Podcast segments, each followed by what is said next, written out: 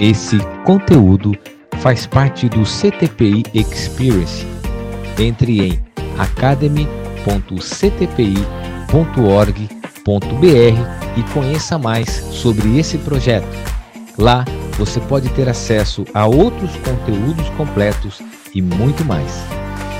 E aí, pessoal, muito bom estar novamente com vocês nesse Papo Cabeça.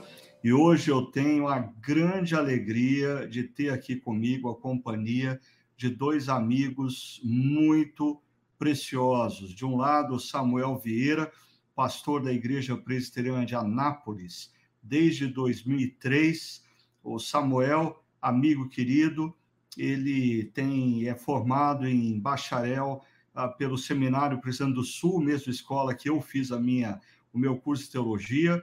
Também tem ao curso de psicologia e mestrado em teologia pela PUC, Rio de Janeiro. E do outro lado, eu tenho meu querido Rafael Cassiano, mais conhecido por muitos aí como o Rafael Pijama. Ele que é graduado em marketing, é pastor da Sal da Terra e coordenador do movimento Mosaico, que é um movimento muito especial que tem a, a edificado e abençoado a vida de muitos jovens pastores a, por esse Brasil afora. Samuel, tudo bem contigo? Uma palavra inicial, como você tem passado nesses dias confusos e difíceis de pandemia? Pelo jeito, está tudo tranquilo aí, né, Samuel? é, não, tá tudo tranquilo. Eu creio que não, não eu não estou vivendo os, os piores momentos meus. É, pelo contrário, eu acho que já a, a gente está saindo de, um, de, uma experiência, mas foi muito pesado para mim o ano passado. O ano passado uhum. foi um uhum. ano, um ano de muita, muita dificuldade para o meu coração de, de, de, reconsiderar tudo que estava fazendo e reaprender, né? Então não foi, não foi uma experiência muito fácil, não. Acho que quando você é mais jovem, essa transição, essa mudança, ela não é tão pesada quanto para mim, no meu caso. Eu fiquei sete meses, três dias sem pregar presencialmente na minha igreja. Né? Uhum. Então você imagine eh, que eu, eu, já estava me definindo, Ricardo, como um, um, um profeta sem voz e como um pastor sem ovelhas. É, eu não podia uhum. me aproximar das minhas ovelhas, né? Uhum, eu não podia me aproximar do público do púlpito presencialmente também. É muito complicado. Mas Deus deu graça e a gente eh, foi reaprendendo algumas coisas, outras a gente não conseguiu reaprender, né? mas eh, estamos aí. Eu creio que esse momento que bom. É, já é um momento de saída, no, na minha perspectiva. Né? A gente vai ter a oportunidade de conversar um pouquinho mais sobre como foi esse momento para você e como você está vendo aí o futuro. Né? Uhum. E o, o, Rafa, o Rafael Cassiano, meu querido amigo Pijama, e você, como que passou esse tempo aí? Pelo que o Samuel falou, para os mais velhos foi mais difícil. Então, você, como mais jovem, tirou de letra, né? Imagino que foi tudo tranquilo, senador de braçada nesse período, né? É, no, novo é novo para qualquer um, né? E a gente luta com os desafios de adaptação. Como diz um amigo meu mais experiente, tranquilo, só no céu. Por aqui a gente está em paz, né? Então, a gente tá, tá lutando, tá brigando, mas estamos em paz, coração em paz. É, muitos desafios, né? É, como mais jovem, né? Vou fazer um contraste aí com o Samuel. Legal. Eu nunca né, lidei com, com tantos velórios, nunca lidei com tanto luto, nunca lidei com tanta hum. orfandade, viuvez. Então, acho que nesse sentido, os irmãos mais velhos têm, lidam muito melhor do que a gente, que tem isso como algo novo, né? Na intensidade que eu tenho vivido. Ah, e talvez a gente lide melhor com a dinâmica da internet, do online, é, de algumas modificações que precisam ser feitas com velocidade, né? Mas em outras questões, como a estabilidade emocional, lidar né, com todo esse sofrimento, luto, a enfermidade, isso acho que para o mais novo é mais desafiador, né? Uhum, e eu estou é. nesse, nesse caso. Com, com, certeza esse período foi muito difícil para todos nós, né? Quando eu penso nesses últimos 17 meses, ah, eu assim, eu acho que eu, eu nunca vivi é, tanto sofrimento sobreposto uhum. né? porque se não bastasse a crise sanitária, o isolamento é, de pessoas queridas, é, essa situação que o Rafael falou, eu me lembro assim de semanas seguidas a nossa equipe pastoral, semana após semana, tendo informações de quatro, cinco mortes de pessoas da rede de relacionamento da igreja, e todo mundo isolado, e todo mundo sofrendo. É, mas uma coisa que eu tenho dito sempre, assim, a minha expectativa é que a gente saia desse momento melhor, né? porque não vai existir coisa pior do que a gente, a igreja, passar por tudo que a gente passou e a gente continuar sendo as mesmas pessoas. Uhum. Certamente a gente tem muito desafio. Uhum. Eu não sei qual que é o momento aí de vocês, é, como pastores, mas eu, há duas semanas atrás, ou há dois domingos atrás, nós iniciamos os nossos encontros públicos aqui com todo cuidado, depois de 17 meses é, pregando para a câmera. Né? E, e eu estou meio em crise, eu confesso que eu estou em crise. Eu queria que vocês minimizassem a minha crise, porque assim, vocês, quando vocês retornaram presencialmente, a pergunta é: vocês encontraram a mesma igreja? A mesma igreja estava lá? Se não, o, o, o quanto essa outra igreja que vocês reencontraram é, tem desafiado vocês como pastores e líderes. Samuel, que tal você começar? Levanta a bola para você. É, eu, eu creio que, que um evento como esse, Ricardo, ele, ele altera a psique e o simbólico da gente completamente. É impossível você encontrar a mesma comunidade quando você não tem as mesmas pessoas, né? Então, é óbvio que as pessoas mudaram. Há muita, há muita dificuldade, até mesmo para um retorno pessoas mais idosas da minha igreja, mesmo vacinadas, elas têm dificuldades. Quando elas chegam, nós fizemos aqui uma experiência muito boa, que foi a experiência da, da ceia drive-thru. a gente fez um evento e, e, colocava na porta da igreja no dia do culto e as pessoas idosas vinham de carro e ministrava, né? E essa foi uma experiência muito, muito interessante. Os pastores iam lá e oravam com essas pessoas, os presbíteros, e foi um tempo, foi uma, uma, uma experiência curiosa, mas as pessoas ainda estão muito assustadas, né?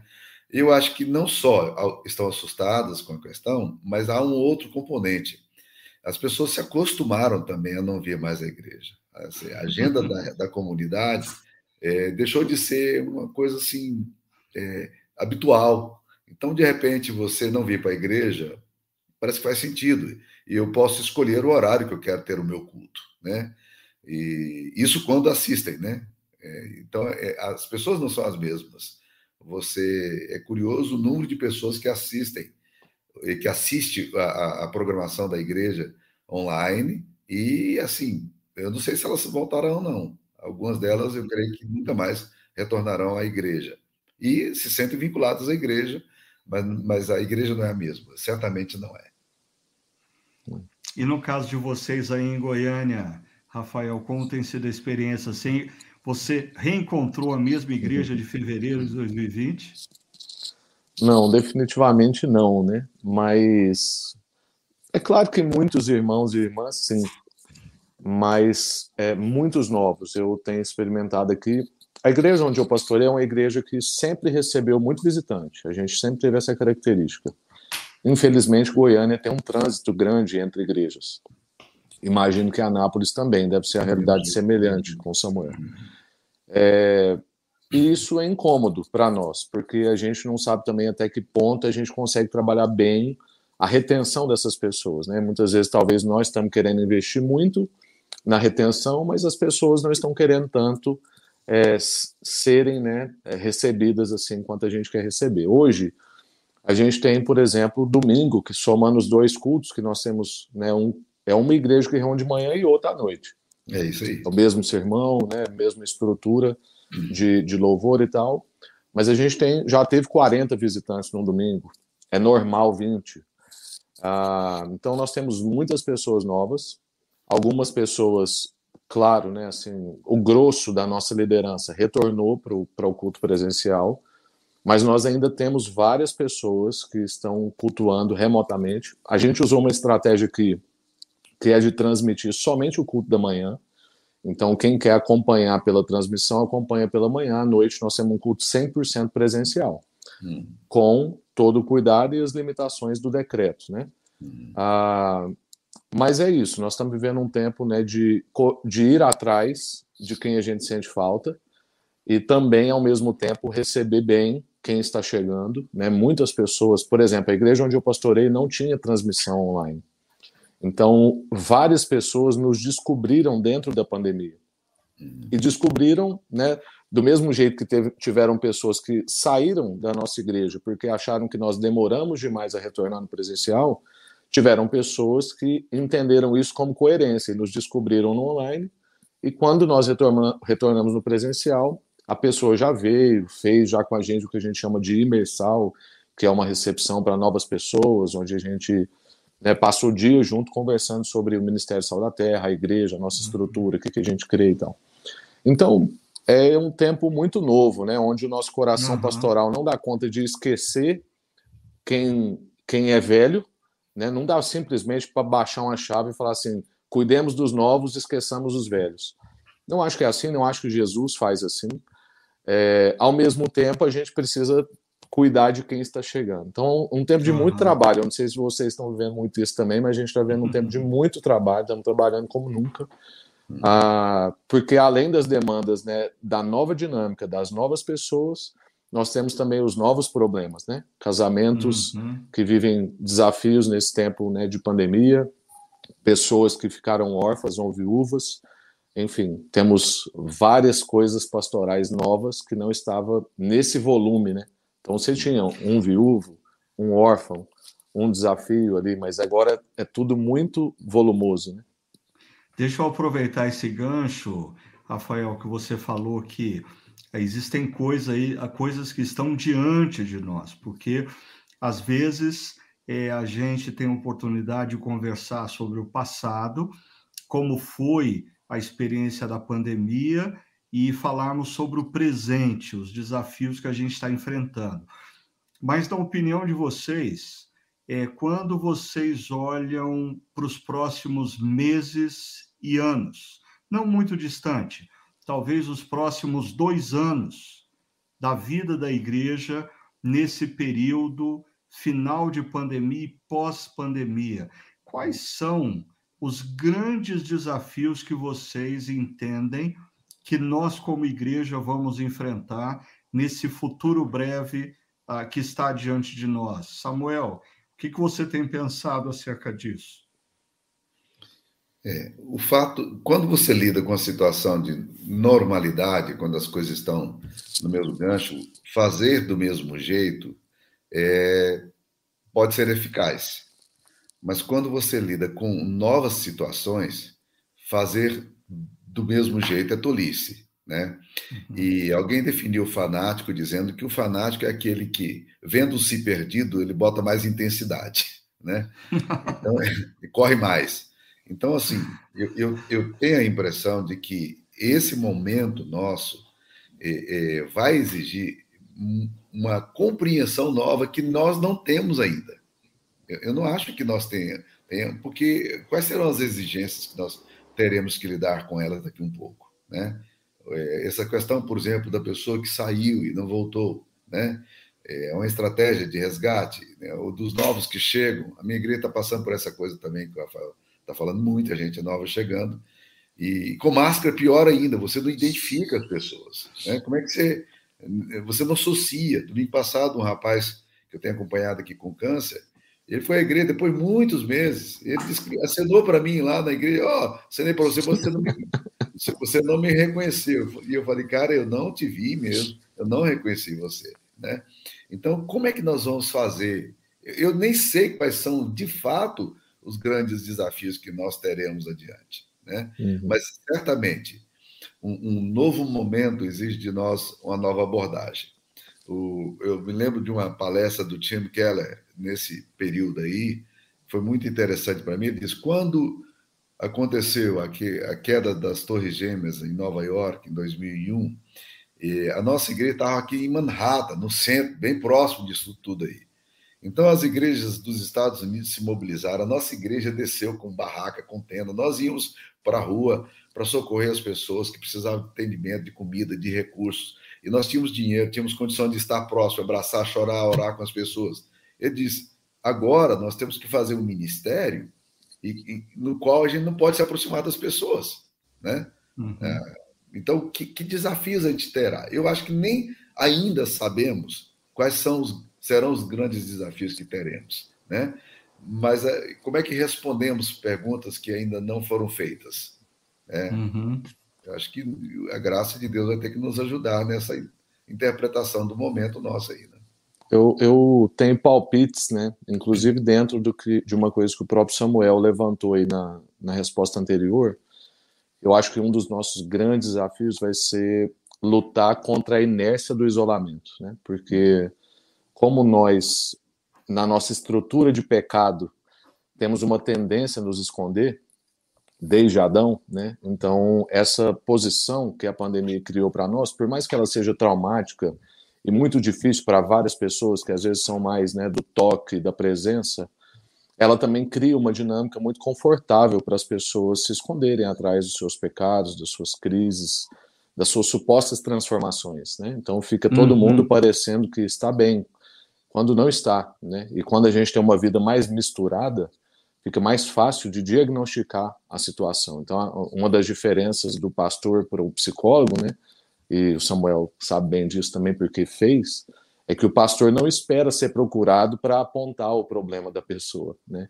Então a gente está na, tá na mistura ali da igreja e a gente, olha, estou preocupado com o seu casamento, estou preocupado com a forma como você está lidando com o seu filho, Estou preocupado com a forma como você tem levado o seu trabalho.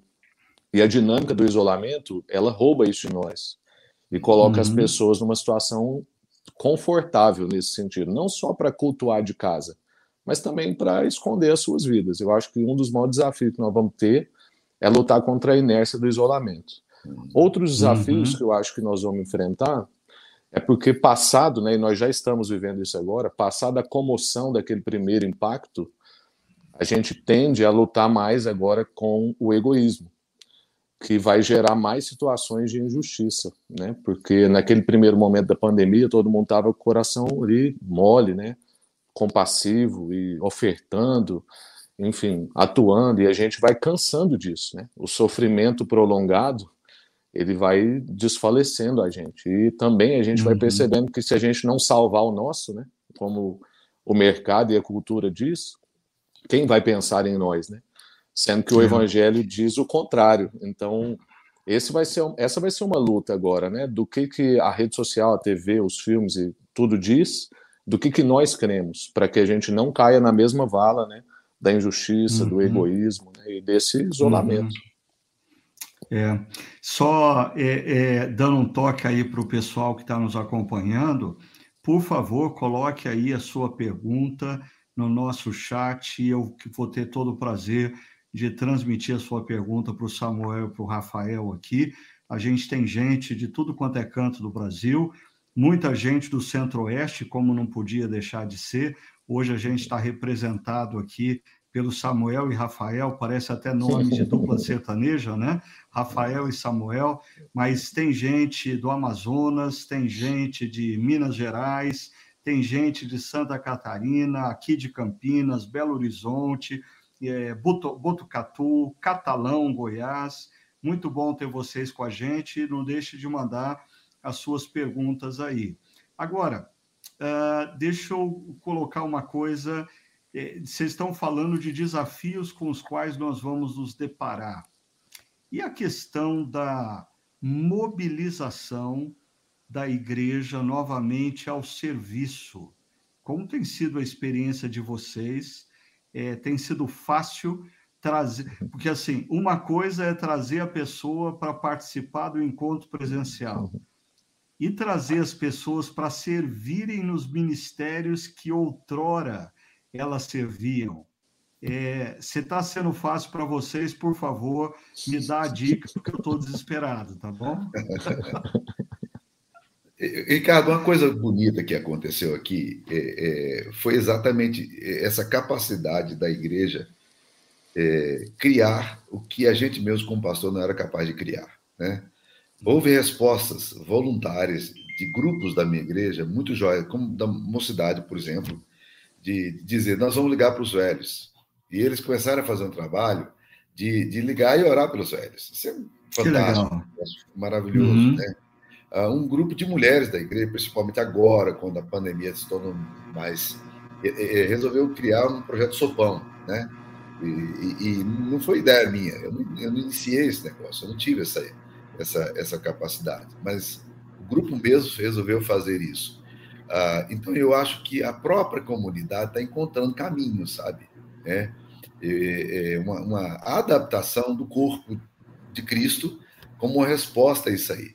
Eu creio que as pessoas uhum. estão, estão querendo entrar e ajudar.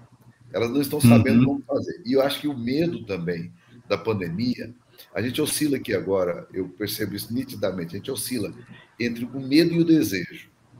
A gente hum. tem um medo da, da, enfermidade, que ela está aí, ela não foi embora, eventualmente todos nós vamos pegar esse, essa enfermidade aí, mas também o desejo de, de não ficar nesse lugar, é, de, de se sentir é, é, relevante, se sentir é, é, é, cumprindo o propósito de Deus. Eu não estou dizendo que isso é uma experiência de toda a comunidade, mas há muitas pessoas na igreja com a capacidade, com vontade imensa de servir, principalmente porque ficaram represadas. E o desejo uhum, de abraçar, uhum. o desejo de estar junto, o desejo de, de abençoar. Eu, eu, percebo que a comunidade tem dado respostas assim. As respostas são muito pontuais, muito pontuais, e elas estão muito além de mim mesmo, não é a capacidade que eu elaborei, mas eh, as pessoas estão encontrando essa capacidade de fazer essas coisas. Uhum. Nossos eventos, assim, estão ah, assustadores, porque está todo mundo com desejo de estar junto, né? Então, é, os acampamentos, os treinamentos que a gente faz, as pessoas estão indo com muita vontade. Eu estou assim dizendo, uhum. gente, mais devagar. Eu sou mais prudente da coisa. Eles estão mais aguerridos.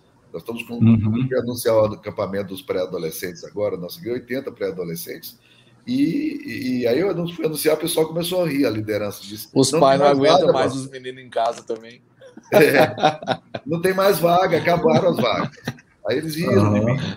Eu falei, me desculpa a vergonha que eu passei, mas eu não sabia disso.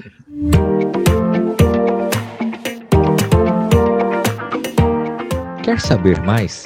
Entre em academy.ctpi.org.br e acesse outros conteúdos completos do CTPI Experience.